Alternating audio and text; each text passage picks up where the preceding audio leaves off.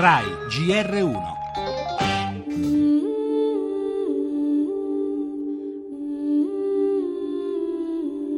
Troppe ombre, troppi dubbi per una morte sulla quale ora indaga anche la Procura di Roma. Omicidio, l'ipotesi di reato.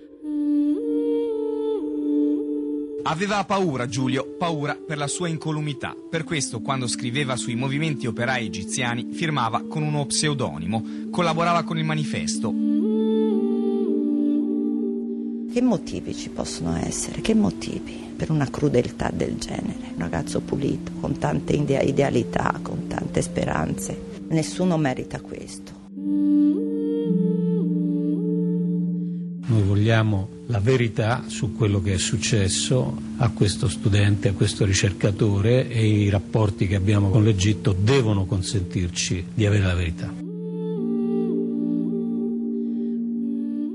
C'è un sospetto che porta a dire che questo è un caso di possibile tortura ad opera di chi non si sa, e però il compito delle autorità egiziane è quello di indagare in maniera indipendente, approfondita.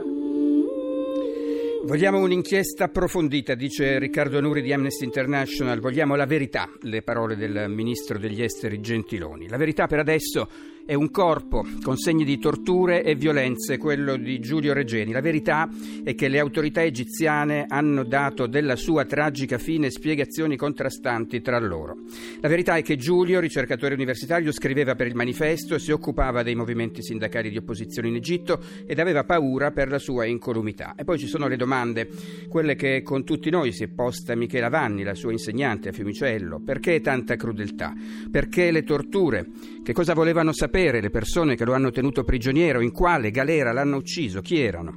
Ecco le domande cui l'Egitto deve rispondere. Il presidente Mattarella, il premier Renzi, questo chiedono al generale Alsisi. La famiglia di Giulio e tutti gli italiani attendono queste risposte. E nel nostro giornale c'è anche l'economia. Bruxelles rivede al ribasso le stime sulla crescita italiana e al rialzo quelle sul deficit. Il ministro Padoan sottolinea: i conti sono sotto controllo. Sempre in primo piano il dibattito sulle unioni civili. quaranta senatori del centrodestra in polemica con Grasso annunciano ricorso alla consulta per mancato rispetto delle procedure parlamentari. Una mossa da Azzecca Garbugli, replica il presidente del Senato. Dagli Stati Uniti le ultime novità sulla corsa alla Casa Bianca. Nell'ultimo duello televisivo in casa democratica, Clinton e Sanders divisi su molti temi. Per lo spettacolo, il sodalizio artistico tra i fratelli Servillo, con la nostra intervista a Tony, e il conto alla rovescia per Sanremo. Infine lo sport, con le sanzioni alla Lazio per i cori razzisti nella partita con il Napoli.